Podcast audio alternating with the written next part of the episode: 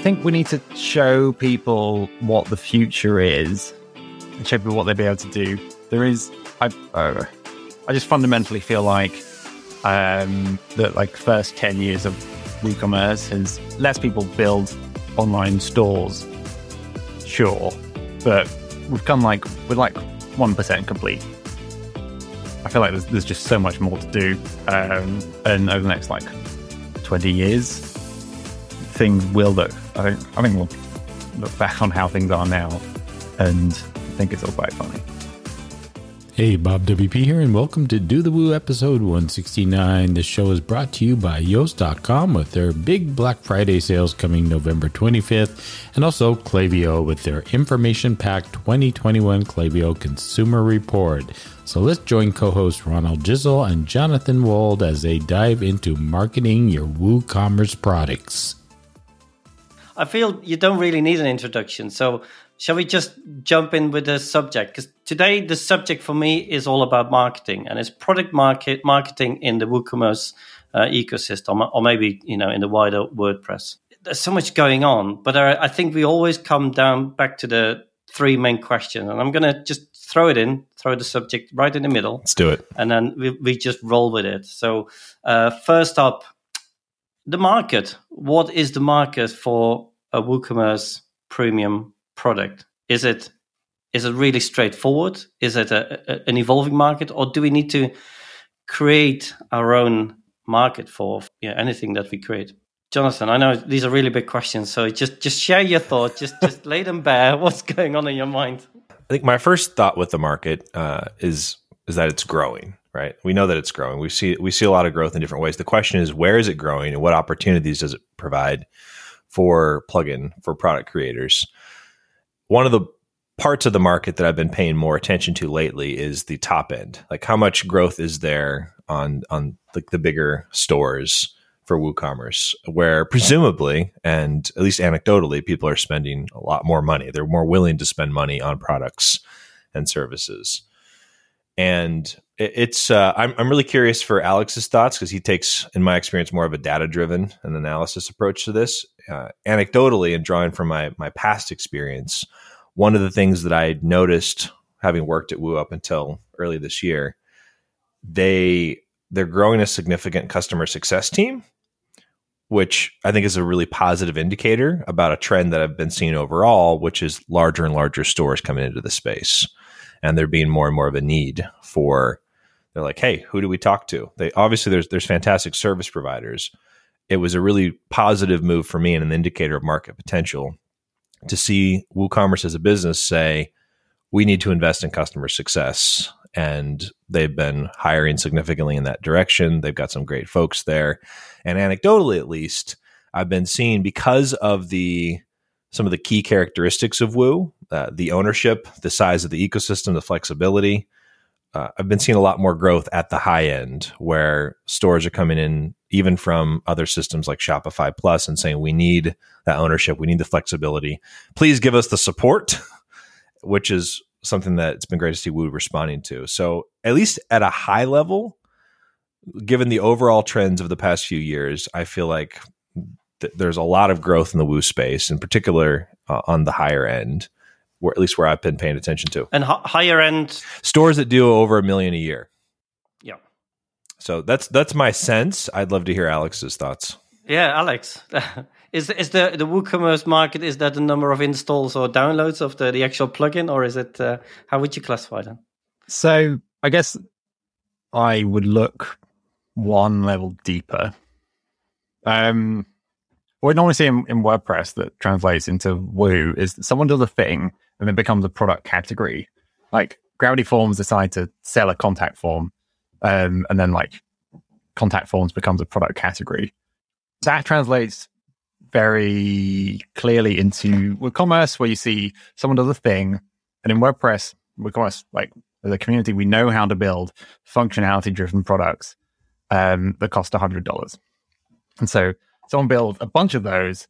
Um, they do well. Other people compete with them, and that's generally what the market looks like if you're an individual WooCommerce product maker right now, trying to make a, a new WooCommerce product, you'd look for what those existing categories, um, what are the opportunities that would give you a like 5,000 people a month are looking for XYZ. That like paradigm is fine, but um, it can't handle new things. What we are starting to see with our inquiries and, and clients at Ellipsis is um, like totally uh, different, uh, much more SaaS like um, products and businesses exploring WooCommerce as an option and coming up with totally different approaches, like stuff with like orders and fulfillment, um, order tracking, like really complicated stuff that is the uh, that is integral to stores it being way more expensive, but also way more powerful. But those those new categories of products don't necessarily exist with like current paradigm hat on. But I think if you can see the future a little bit, we don't know how big the market could be because the high end is so high. It's a really good way of of sort of separating the you know on one hand jonathan is is looking at store and store value.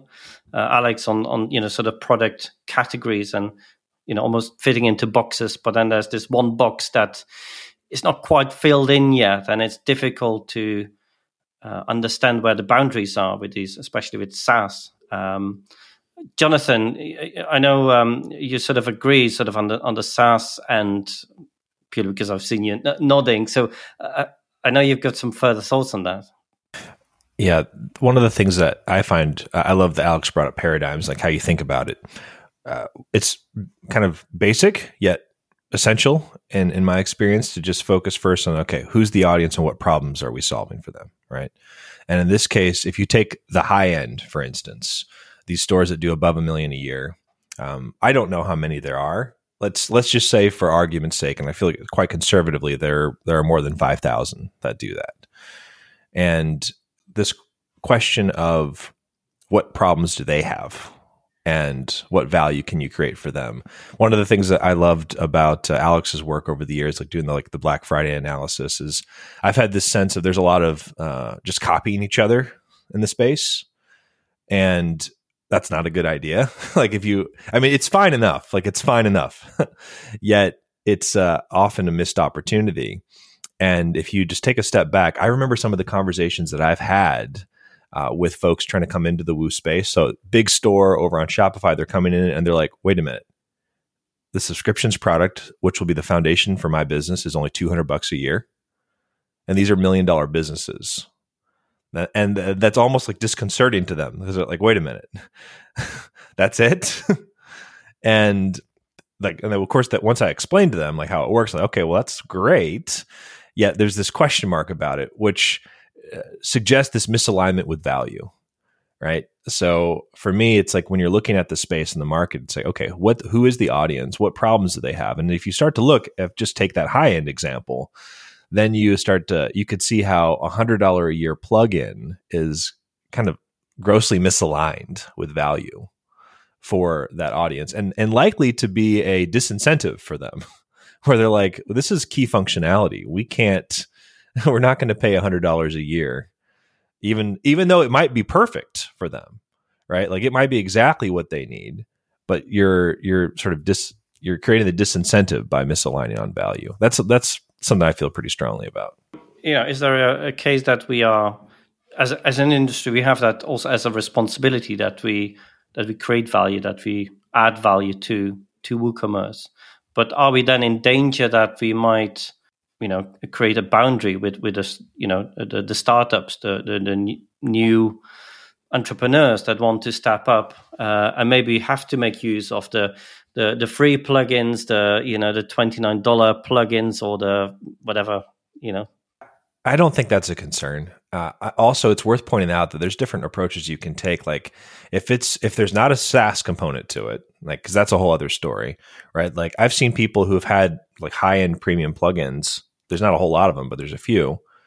And if someone can't afford it, like as long as support's not a thing, they might just give it to them, right? Like there's I don't think there's a, a risk of uh, Mart, and, and, also there's always room for someone to undercut and make a new one, right? But the question, like that's there's always space for that if if there's really that much price sensitivity. But I think overall, I see a trend of us neglecting value alignment for the higher end stores.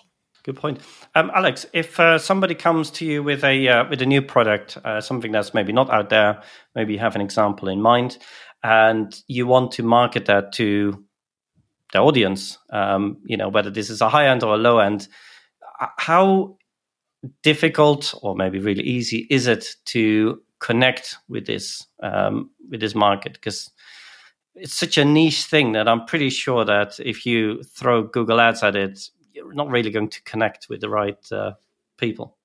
And often people come to us because they spent however much on Google Ads and it hasn't done the thing. So if you act like a WooCommerce product um, and you're in an existing product category, then it becomes fairly straightforward for people to understand. Right, this is a product for search on WooCommerce stores, and I know what that is, and I know what to expect. I know what to expect in terms of pricing, in terms of support, in terms of quality, and then you provide like some signals that the quality is good, um, etc. If you're in an existing category, then like the, the kind of classic marketing channel approach of like do these four things um, at these points is absolutely fine. And we've worked with clients who like have broken in or are breaking into new products categories with uh, like innovations on um, what the competition does. That's fine and that's good. If you got something that does something different in WordPress, we're not really set up to understand that right now. You tend to need a you need a vastly different approach if you're actually do, if you're genuinely doing something different, and it tends to be a lot of education. Um, it's a potent mix of hype and education to show people what the future could be, and then also show them how your solution solves it. But that is more tricky and riskier, with higher upside. I've got a couple of thoughts on that. So this is one of the general challenges we face in our ecosystem being as decentralized as we are right it's like if you you can you have to leverage existing channels right and if you have something that's for instance at a much higher price point or like alex is saying it sort of fits outside of those it's like how do you go to market with it right ads aren't the best approach my hypothesis is that the best way to do that in this ecosystem today at least is through partnerships you have to find the companies that are already serving the, your audience and figure out ways to work with them. A couple examples with WooCommerce, if you want to do a high end product, one of your best uh, approaches is to work with hosting companies that serve the high end in WooCommerce, right? And figure out an angle to provide mutual value for them. You might also look at how could I work with WooCommerce directly, like form a partnership with them, knowing that they have a customer success team right? That's it's like if you can solve a clear problem, you because it's hard, at least in my experience so far, to to if if you're starting from zero to have access to those audiences, that we don't have a centralized app store like there's you know, it's hard to get them at the right points. You have to find the folks who are already serving that audience that you're after and figure out ways to work with them. And that's what I'm seeing both working today and I think we're going to see a lot more of that in the future. I think uh, p- partnerships are very, very powerful. My own experience is that on on paper, the first couple of conversations they go really well. You're very much aligned. You, you know, you're talking to a, an audience that where you both can benefit from this uh, this partnership. Often, then, when it comes to technical integration to make it work and to make it truly awesome, that's where things go slightly not right. to put it in a, in a really polite way. Um, you know, developers, you you know, teams have a, a certain vision and and, and roadmap, uh, and then for partnership managers to start talking to each other, oh, wouldn't it be amazing if we could this, could do that? It's like, yeah, great, let's do it. Right, let's see if it's viable. Oh no, it's not. Uh, it's not quite there yet. And then just weeks and months go past, and and it's then a lost opportunity because, yep. you know, as also as a user, putting my user's hat on, I really want to know if a, and I'm just using my own example, if uh, you know, let, us say a, a particular a functionality in WooCommerce is um, um, compatible with a currency switcher, because early on in the stage of creating my project, I want to know if that and that and that down the line is going to cause a problem. And if that's not sort of advertised and tested, tested thoroughly, but then you add a third plugin into the mix that just throws up anything, uh, you know, unpleasant. It also gives quite a bad name of of you know what we're trying to achieve. So my wish was uh, that there is a bit more alignment, a bit more framework around it. Uh, Jonathan, you know, I hope you don't mind me sharing, but I know you you're really passionate about that and you're working towards that. So, you know, I, I I I hope this time next year, you know, it's going to be a lot more straightforward than that. I think that compatibility piece is a pretty big uh, it's a pretty big challenge and right now there's a lot of opportunity in just the curation side of things whether you're a hosting company or a service provider to say like hey these are the pieces that work together because we don't have standardized frameworks it's very it's very one off and it requires folks to do. Now like at Yith you're you're in a better place for example because you have more of like a marketplace where you can do some of that broader work. If you take the ecosystem as a whole though it's a big question mark. And in general there's not there's not much uh, aligned incentive to solve the problem right? Developers will listen to their customers but it tends to be very one off, like which plugins are were, are we hearing the most from? And the net effect is a situation where customers are left like, how do we know? how do we know what's working? And it's great that we can own all this, and it's great that we have all the flexibility we need. Yet, like, this isn't working with this, and what do I do? It's it's a challenge. It's and it's a lot of opportunity for yeah the the product folks in the space.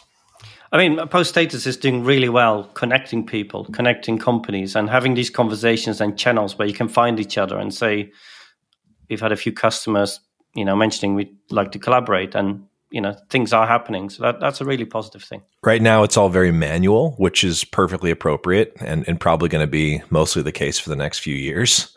If I'm if I'm being more realistic about what I'd love to see happen, yet uh, it's it means that there's a lot of opportunity in the space for people who are wanting to put in the work to innovate, to find ways to create more value for the customers that they want to serve. Yeah. Alex, do you have any more thoughts on partnerships? So, I mean, I, I see that as a problem of like infinite opportunity and scarce resources. And right now, like remarkably small teams build WordPress and WooCommerce products, and uh, they have enough resources there's a, there's a, there's a future in which that changes. Just going back a second though to like servicing new products and bringing new things to market. Think we need to talk about the WooCommerce marketplace in that context. I see that as a really key piece of the ecosystem. Uh, yeah, like essential for the success of the platform in the medium and long term so that people have a source to uh, buy and find trusted extensions. And there are some, there are a hundred, there are a hundred different versions of what that looks like, but certainly like hands-on search, whatever, on the marketplace, things like that feel interesting to get more people building WooCommerce stuff because then when they come to me, the answer isn't we're going to need a year and this is what we need to do.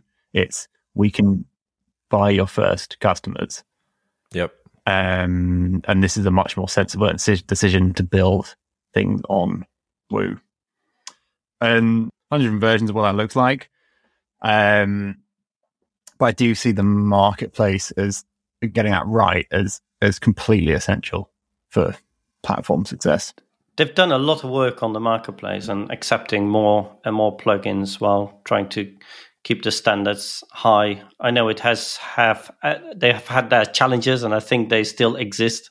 Uh, I'm now speaking as uh, you know the feedback I got from my wife, who sort of tried to put two plugins together, and it just didn't work. And you know, okay, the refund was very quick, easy, straightforward, but at the end, she left as a, a frustrated customer and then looking at, at other ideas and looking outside of the marketplace and from all all scales of the um, of of the WooCommerce user, it is a frustrating thing um, before you then start to look at developing your own.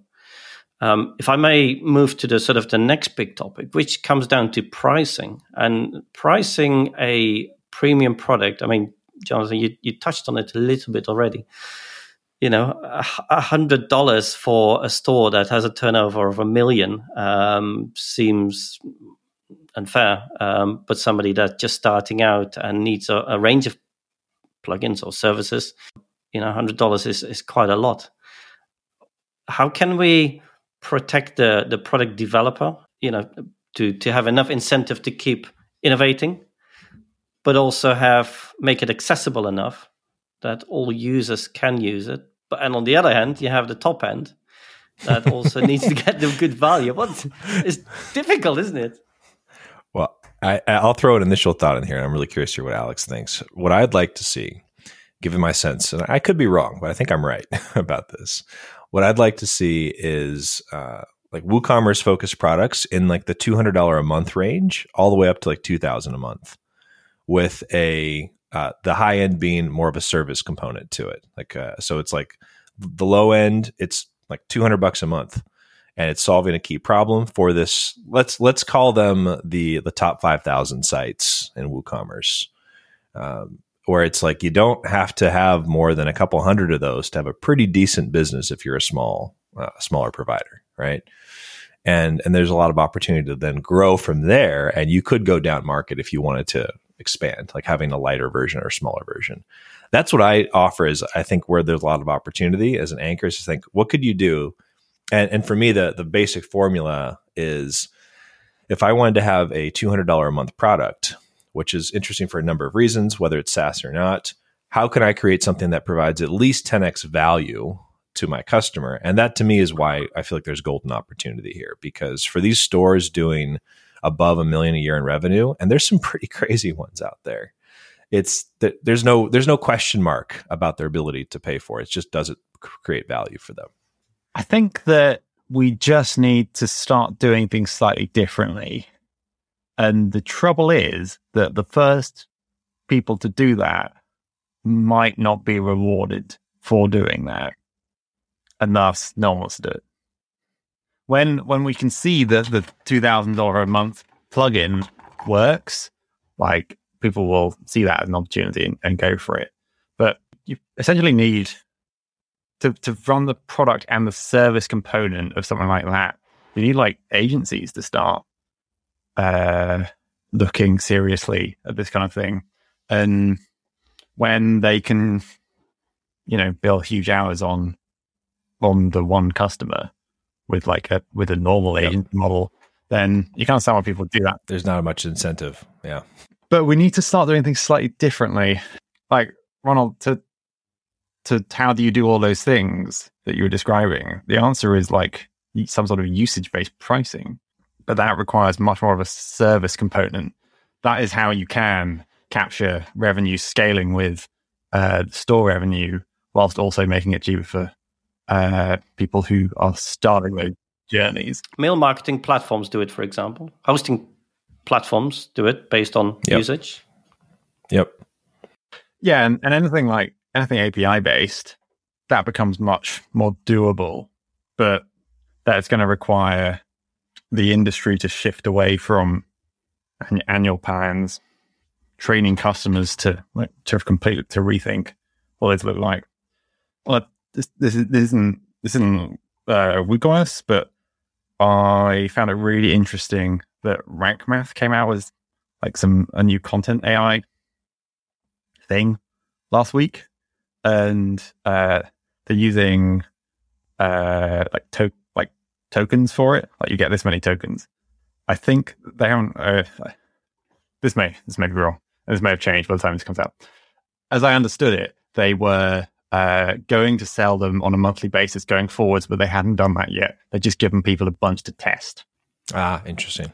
And people really didn't understand that they were like one off tokens and they wouldn't be coming back.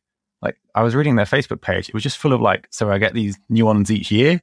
Like, are they free? Like, how, the, the idea that it was more SaaS like hmm. was just really, really confusing to people. I think they did a perfectly fine job of explaining it to people, but it was just their customers and to the point that you made at the beginning, Alex, there's this degree to which you have to keep going, and like the, it's the early ones don't tend to be as as obviously rewarded, right? Because if you if you didn't have a bigger picture view, you could just see all the negative reaction, uh, presumably, not necessarily negative, but confusion, and it's like, oh, maybe we screwed up and we need to reverse. Where like that's a good example, if I'm hearing you right, of of a usage based model, right? That that you could scale to to value like the WooCommerce marketplace can't handle products with monthly revenue right now. Not not right now. No. And I'm sure that will come in time. But there are there are loads of problems to solve here. And I feel like we've barely scratched the surface. It it is to the point that you made that there's the degree to which we need to see people do it first. We have a few examples. One that I like a lot is what Till has done with Object Cache Pro right? Like he's got this this plugin that sees most of its growth on the WooCommerce side, and it is in that hundred dollar a month territory. I've suggested he increases it, and he's got that two thousand dollar a month high end, and he's selling it, and it's been a but it took him kind of not caring about the market and saying there's value here i'm going to do it this way and it's taken some time but now it's built to a point where he's got a, a full business that he's able to grow. Oh, that's a really good uh, example, Jonathan, because it's you know brave people like that who don't really care. yeah, so you don't know if it's going to work or not. Yeah, yeah. and um, and when he showed me, it's like, wow, this is really working. Customers are happy; they don't care about the price. Most of them, anyway. I mean, he always gets questions, but overall, like the customers that he wants to serve, which is that high end, they're happy to do it all day long. We need more like that. Yeah, and he will drag the industry with him if he if he sticks to it, and the, the success uh, is shared with everybody else. It it will add value to everybody, and but then it's also great that you know there are options for newcomers if you are a new store, and you know there are yeah. Exactly. And there's and like in his case he has the free version which is super popular, right? Like there's different there's different approaches. I want a situation where like I think I'm right that there's a lot of opportunity in that two hundred to two thousand dollar a month space. At some point, though, and and to Alex's point, it might be more on like just the agency side. I think there's even more opportunity than that. Like for businesses that are doing even higher revenue, like there's yeah, there's a lot of opportunity in this space, and we need more people willing to try. Hey, Bob WP here, and I'd like to take a moment to thank two of our pod friends for their support of Do the Woo. Great SEO and clean oceans, maybe not always hand in hand, but in this case, at Yoast, you will get 30% off all Yoast products during their Black Friday sale starting November 25th. With your own or your client's Woo shop, the Yoast WooCommerce extension boosts products so they stand out in search results. Plus, you can add extra SEO features to your store while getting the best practical technical SEO for e commerce optimization automatically. And yes, for each order they receive, they are donating $1 to the Ocean Cleanup Foundation. Great SEO and clean oceans can be found at yoast.com.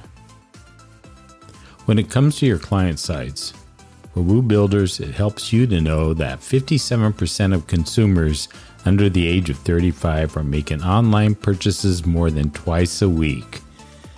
Yet nearly 70% of those consumers in North America have data privacy concerns when they shop. 5,000 online shoppers shared how they shop in 2021 and how they prefer to hear from e commerce brands. So, what does this mean for WooCommerce builders? Find out in the 2021 Klaviyo Consumer Report. You can access the full report and Klaviyo Friends of the podcast profile at dothewoo.io slash friends slash Klaviyo. And now let's head back to the show. Um, I've got um, just a thought. I remember this myself speaking with uh, customers who own stores and they, they see plugins they see it priced as. And then to educate them that instead of spending you know let's say a thousand pound or dollars a year on on services and plugins they now need to spend 20000 which you know we all know we can argue that if you had to rent a brick and mortar store this is still by far nothing. You know 20, 20000 is probably even even little with the examples that jonathan just shared.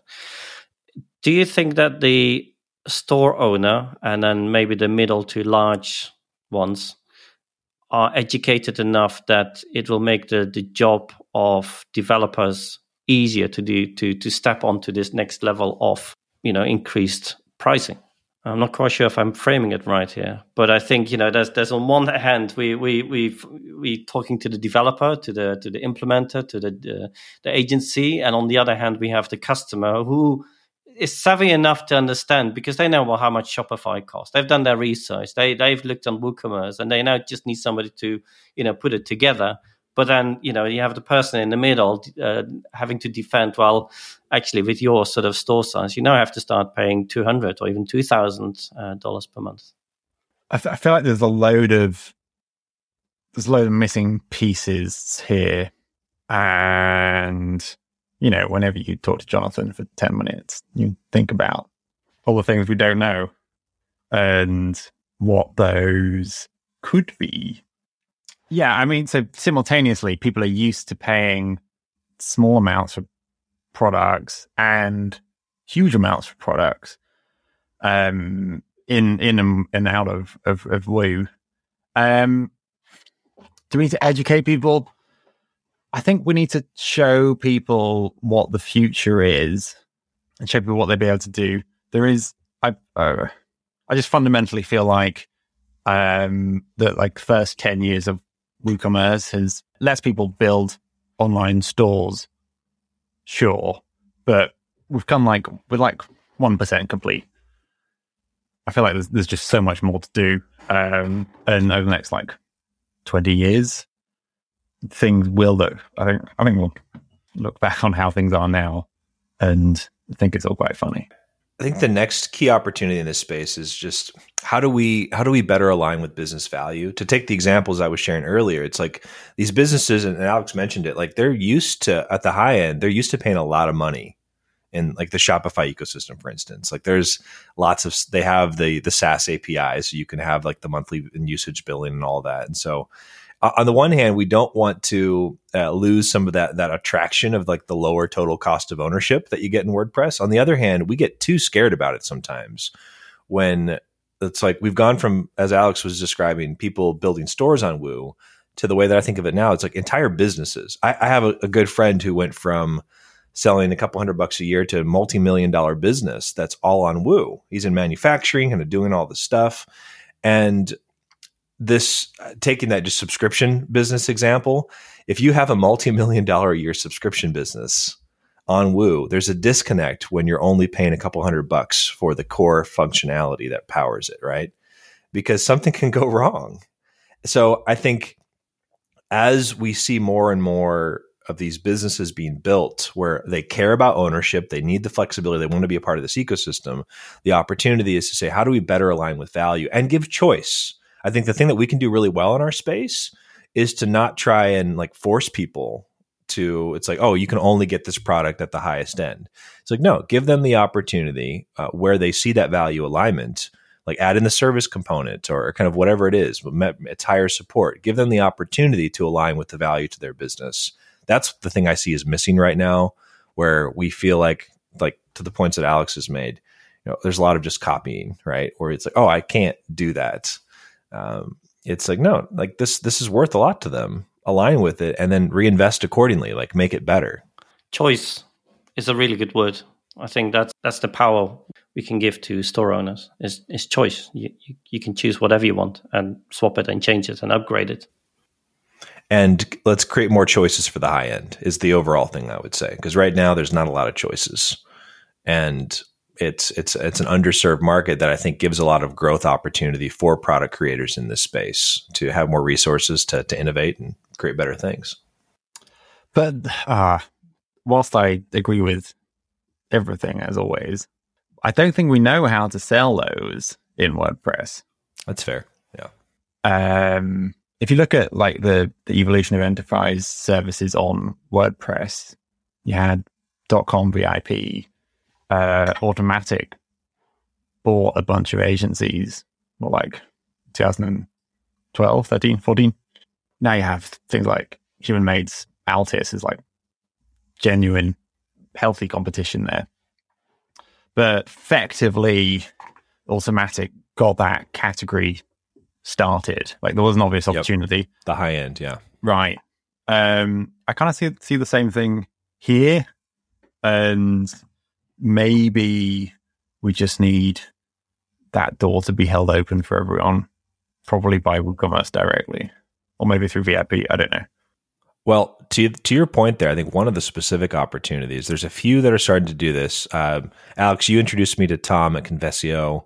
Uh, there, like I think we need to see more. Uh, one of the opportunities is for the the, the hosting side of pl- things to have higher and higher end offerings, and within the context of those higher end offerings, to what we talked about earlier, that's where the partnership opportunities to contend to be for products wanting to serve that category. So, like, I think that's a good starting point because it's as as uh, Ronald mentioned, tied to usage, right? So it's like if you could identify the hosts out there, VIP being a good example because they have a they have a pretty mature technology partnership program. I just don't know how much they're doing with Woo yet. Uh, where it's like identify those serving the high end and find ways to align with value for that audience. And the quite immature space, at least from my perspective right now, is like WooCommerce hosting on the high end. Like we're starting to see some innovation there. There's starting to be growth, yet it's still pretty immature. Things are changing though, isn't it, in the uh, in the ecosystem? I don't know Yeah. if you want to talk about the latest acquisition of uh, GoDaddy, but uh, they, they seem pretty pretty strong with their message uh, in the in the blog Yeah. post. But There is um, change. Yeah. I, I must say, we we also noticed um, that high end demand, and we are working on the idea of of this elite package, or not even a package, but the you know the the The offerings. Yeah. The choice. offerings, yeah, to, and and have a totally different relationship with these agencies rather than here's a plugin, download, install, um, offer support, but you know that's as far as it goes. So I think that the market is, is brewing, but it just needs a bit more time. But even in even in like regular WordPress, where the enterprise offering is more mature, like the the low end is still you could just do that and have really significant business. It's true. Yeah. And it's not the case that everyone needs to start working out what their enterprise subscription offering looks like. There's there's certainly space for both categories. And as Agreed. I think one of the things we don't know is to what extent like shift to e-commerce in general works. Like if someone starts an online store, like do, is it the case that they get their first sale and then their hundredth sale and they grow and they spend more as that goes on? Like it, does that actually work in practice, or do people get their first sale and then the tenth sale and then no more sales? Yeah, I'm glad you brought that up, Alex. I, I tend to be pretty focused on on the high end and the enterprise. Yet you can build excellent, like high, very profitable, sustainable businesses serving what is you know this very large ecosystem. And uh, I, I see the gap on the high end. Yet there's also question marks about okay, what does it look like to? One of the things I, I loved about that I've seen with Woo is that it's growing outside of WordPress there are people who are hearing about WooCommerce that haven't heard about WordPress. And so, which is good when we think about the ecosystem as a whole, like more coming in. But there's these question marks about, well, how do you how do you serve that audience effectively? And we also for that for that lower end, we shouldn't assume we shouldn't just look at what everyone else is doing. That's the easier thing, and it's fine. But yeah, Jonathan, sorry, I, I, this is this is quite interesting because uh, I always Robert Jacobi, you know, host on um, Round Table. He always joke with with with me because that's the, one of my questions. Like, at what point does uh, WordPress increase because of WooCommerce, or you know, I'm assuming we still, you know, WooCommerce is driven by WordPress, but it, there comes a point when then this is tipping, and I think in terms of hosting and product development. I think it's WooCommerce taking the lead now because we see that there is uh, a willingness to spend more. So these little signals, and now you've brought that up. yeah. Ooh, I'm going to have to ask the question again to him soon. it's hard to know like because we all have our own confirmation biases the things that we see right like like we see a lot of a certain thing we're like there's more of this and this is the general challenge that i see across the space is that for better or for worse people get locked into like this is what i'm seeing it's like well it's also what you're looking for And WordPress, for most of us, is just a lot bigger than we realize, right? Like there's entire product categories and verticals out there that people haven't even heard of. I remember doing research a few years ago and discovered that like enterprise resource management was a category in WordPress. And I was like, what is this? And it was it's it's there's just these these categories that we're not aware of. So in general, if I if I only said one thing, it's like I want to see people just be a lot more curious and thinking outside of what they see in front of them and asking more questions because WordPress is so decentralized. It's there isn't like where do you learn this right it's able to evolve in pockets uh, and a lot of our focus will tend to be on just english there are really fast growing markets outside of english and that that are very underserved. And uh, I think the commerce side of it is, to me at least, it feels like a key ingredient. But I don't know what I don't know, right? Like it's it's at least observationally, it's a key ingredient to I think a lot of additional growth in WordPress. Yeah, Alex, did you want to add anything? Otherwise, I'm going to f- jump over to the next fun topic. Yeah, just on that. Um, there was an interview with Matt Mullenweg it was on a protocol, like a technology uh, news website, in which Matt, it was an open Matt talked about uh, the potential for funding within different segments of Automattic to be separated. There was no more detail than that, but what I read from that was we could see uh, WooCommerce financially do something different from the rest of Automattic, which intrigued me a lot. That uh, opens up all sorts of options for uh, letting Automattic invest more in WooCommerce as, as is needed. I don't know if more is possible, sensible from, I don't know what's currently going on. That was the first time I'd seen that layer. And that was very interesting. And the suggestion was that uh, you would do that because of differing growth rates within different product businesses within Automattic, i.e., WooCommerce growing faster. I'm struggling with whether I can comment on that. no, not. I was going to say I'm not going to pass it Jonathan in case he's breaching his contract. But shall we just I, leave it to that and then let well, everybody else speculate? I'll just say this, Alex. I think you're onto something. Very interesting thought, uh, Alex. Maybe we should have started the, uh, the episode.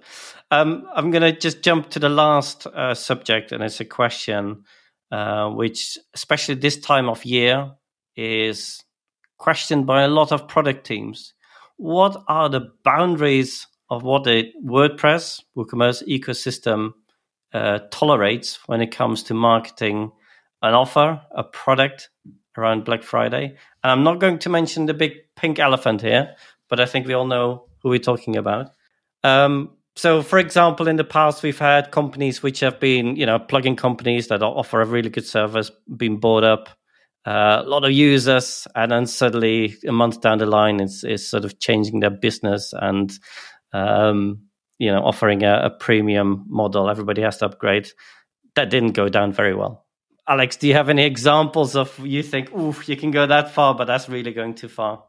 Look, we all love a good WP Tavern article and a good bit of outrage. Um, with no marketplace for WooCommerce where everyone sells on, i.e., like most products. So, most products on, on the marketplace, there's no there's no like central authority for deciding what you can and can't do. It's up to individual product makers. And individual product makers will come to very different conclusions about what they think they can get away with and what they think is acceptable. I we work with plenty of clients who have an email list where people have opted in to receive marketing messages and they do not want to bother people with their marketing messages. And it comes to Black Friday and like, are they they will tell us that they don't want to send emails because they find it annoying when they get emails. And I'm like, this is a marketing email list. Like, if you're not going to use it now, then let's just delete it. And sometimes we do delete it. And those are decisions we want to make, and that's fine. And that's how they want to run their business. Other companies will be more aggressive, and that is their prerogative. Are they morally wrong? I'm not going there. For what it's worth, I do think that um, like what Yoast did last year was fine. And uh, in terms of like who receives criticism, it is wildly inconsistent. Like uh, with what what gets like named and shamed and what people get away with. And Yoast in general, I do think specifically a very considerate and thoughtful um, on what the impact of these things are. And I thought last year was fine. People are going to do that thing again this year, and Yoast probably won't because they because people got upset last year, but someone else will, and that will happen until the end of time. I think it's. I'll offer a piece of unsolicited advice for anyone listening. Um, tavern, yeah, it can be a lot of fun. Yet, I, I, think it's a, a, in general a mistake to give it too much attention because it's a small set of, of vocal voices, right? That don't, for many, represent their customer base.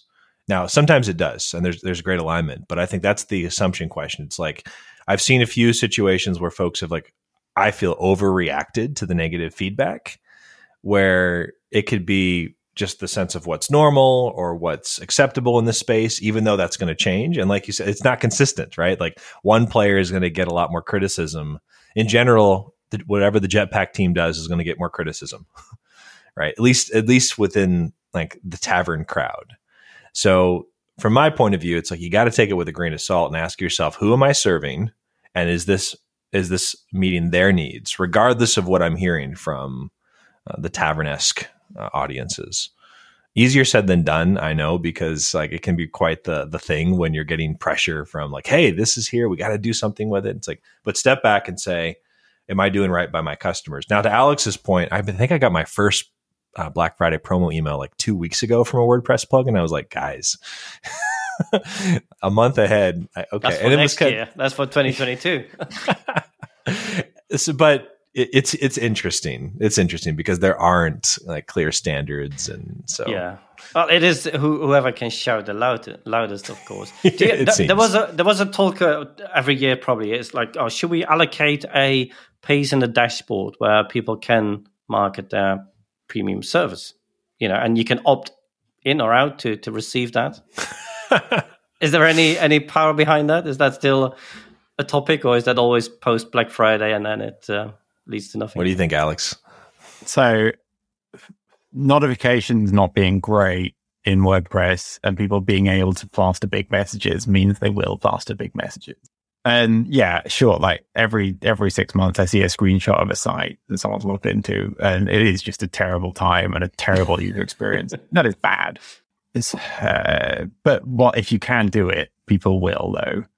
Um, the uh, on the repository, like there can be standards about what you can and can't do. But people, it, WordPress is open source, and people selling even premium ones directly on their own sites can and will do whatever they want. It doesn't feel like the core issue to focus on. A lot of what I see is that what, simultaneously with people not wanting to annoy customers, and the vast majority of store of, of product owners are very thoughtful about what their offer should be and um, how they should present it to people. But there's a lot of FOMO going on with uh, on the product side with uh, what they should and shouldn't do because you see like so and so did so and so much revenue, and in one week they you know did more revenue than the rest of the year, and these kind of fanciful stories drive a lot of FOMO, and so people are see social pressure to uh, copy one another, and in a space where copying each other is very easy and very popular, um, yeah, it, you draw a straight line to how it like gets out of hand. Should WordPress like try and solve that? Uh, probably, yeah, but it's not top of the list. And the challenge, let's take notifications for example. It's like this question of aligned incentives, right? Because there's been some good projects working on it. In general, one of the things that surprised me about working at Woo was how much friendlier the Woo ecosystem is to business. I'm oversimplifying. Whereas WordPress, we tend to have this like not an aversion to it because we recognize, but there's just I don't know, there's just this uh, a fairly vocal minority of folks who seem to be anti-business, and and not for bad like, and then the, it's quick to find examples of things that get out of hand, right? But there's this overall, I think we're we're more concerned than is is healthy in our relationship with the WordPress ecosystem as a whole about what this looks like. In WooCommerce because I came into it being quite sensitive and and realizing that oh wow like a lot of these store owners like this is not a big deal to them. They make money. They don't mind paying for things. And let's just figure out ways to make their life uh, more straightforward. So I, I'm curious to see how this this stuff evolves. Notifications being a good example because I would expect that if Core had a way of doing it, it's going to be probably one of the more quote unquote anti business approaches. Yeah, and if it's linked to community contributions and those sort of things, because you know a lot of the, the marketing is is sort of linked to the two sponsorship and and and contribution to core. Uh, it's it's it's a it's delicate tricky. balance, and I must say also we we you know as a company we we find it really difficult to abide by you know what are acceptable rules. It's you know after all we we support fifty team members, um, and of course you do want to you want to do well and and make it a you know a better event than than last year it is incredibly difficult so i think i'd like to see some guidelines of what's accept, acceptable or not uh, you know because of also what happened to ourselves two years ago we've we've toned it down a little bit but you know nevertheless it's i'll offer my my advice on this is that for now i think your your best path in general is still this idea of working with partnerships right? Because if it's like you work with a hosting company, for instance, who has the customers, and you come out with work out a deal with them, then you're you're effectively circumventing this. It's like, all right, you can you can take it on a per case basis and say, with this partner, we're going to do this type of deal. We're not worried about like we're just serving them. We're not worried about the ecosystem as a whole. It's a circumventing of the bigger problem, but practically speaking, it's I think uh, one of the clearest paths right now. Yeah, I like that. I think it's maybe a, a good good topic to end this, uh, conversation on because I think partnerships is is such a massive topic also for 2022 uh, and maybe it's something we can revisit um, early next year and maybe look at some opportunities and some ideas of what plugin uh, developers but also hosting and, and SaaS products can can work on and collaborate on. Um, so maybe just some final thoughts. Um, Alex, anything you'd like to share? I'm starting to think about themes for next year. Um, and in WooCommerce, the, the thing that most interests me is figuring out what the medium term looks like. I think we're very good at looking at the short term um, because that's what drives sales tomorrow. But I, I want to know more about how people are going to use stores, like and and how people are currently using them and how it's going to change and what they need. I, I don't I don't know a lot about that stuff. And I think as a community we also don't know a lot about that stuff. That's my like area to think about. Nice. Jonathan? I like that idea of focusing on the medium term. I tend to get overly focused on the long term at times where it's just like, all right, what does this look like? The medium term is probably where the most money is to be made or the next bit. Ah, uh, just taking my my favorite thread of partnerships, I think encouraging people to just ask uh, for those listening to ask the question of like, all right, who is my audience? What problems do they have? Partnerships is all about how you connect with that audience, right? So it's like if you want to serve the high end, a partnership with a hosting provider that serves the low end is not going to get you there, right? So I, I, think the opportunity in this space is to say, okay, who are the folks that are serving it? It could be another product company. It could be ed, Alex mentioned education, right? If you can find the folks that are educating the customer base that you want to serve, that can lead to opportunities. But it, it starts with just being really clear on who do you want to serve. And where I would challenge people in general is don't make assumptions about who that is, because a lot of folks might just say, "Oh, I'm going to serve you know the average WooCommerce. Like, well, what does that mean? Like, what verticals do you want to focus on? What size? What problem sets do they have? And there's not a right or wrong. I've expressed my bias towards the high end because it feels underserved. Just being clear though, and then saying, okay, what type? And we need that high end as well. We do. You do. To you, serve the, the the medium. Yes. So it's it's an important one. Yet it's you as a product owner asking, who am I here to serve? How can I connect with them? And and be creative about that. Don't make assumptions because there's going to be innovations that we haven't expected yet. Uh, especially, I expect to see more like outside of our ecosystem, where you know maybe there's someone who serves a particular vertical that's pretty untouched yet with Woo and WordPress, and would respond really well to this message of ownership and flexibility in this broader ecosystem, yet needs to be served in their way and and using their language, no pun intended uh, but perhaps uh, perhaps so. And I think if you start with that, just being really clear on who that is, don't make assumptions, a lot of opportunities is going to open up. Yeah. I think those are great thoughts. I also want to add that um, Do is now also part of the uh, the Post Status Network. Two really good platforms to stay, you know, tuned in because a lot about you know what I'm talking about is is the bigger bigger vision of the future and what we're working on, what we can improve on, and conversations like this are just really useful for me and hopefully to lots of other people. Um, if they want to ask you a personal question, Jonathan, what's the like connect with you? If someone wants to connect, um, Twitter is great, Sir Jonathan on Twitter, or uh, hit me up in the post status uh, Slack. Yeah, Alex, for you to connect with you. Uh, I'm at Alex Denning on Twitter. Um, yeah, I'm on Slacks, post as Dulu, WordPress. Well, thank you both very much for uh, joining, um, and see you next time. Hey everyone, thanks again for tuning in to today's show. I'd like to give one more shout out to our two pod friends. Don't miss 30% off everything at yoast.com starting November 25th. And make sure and get access to the 2021 Klaviyo Consumer Report. You will find the link at dothewoo.io slash friends slash Klaviyo. And of course, you can always stay on top of our episodes by subscribing to it on your favorite podcast app. And until next time, keep on doing the woo.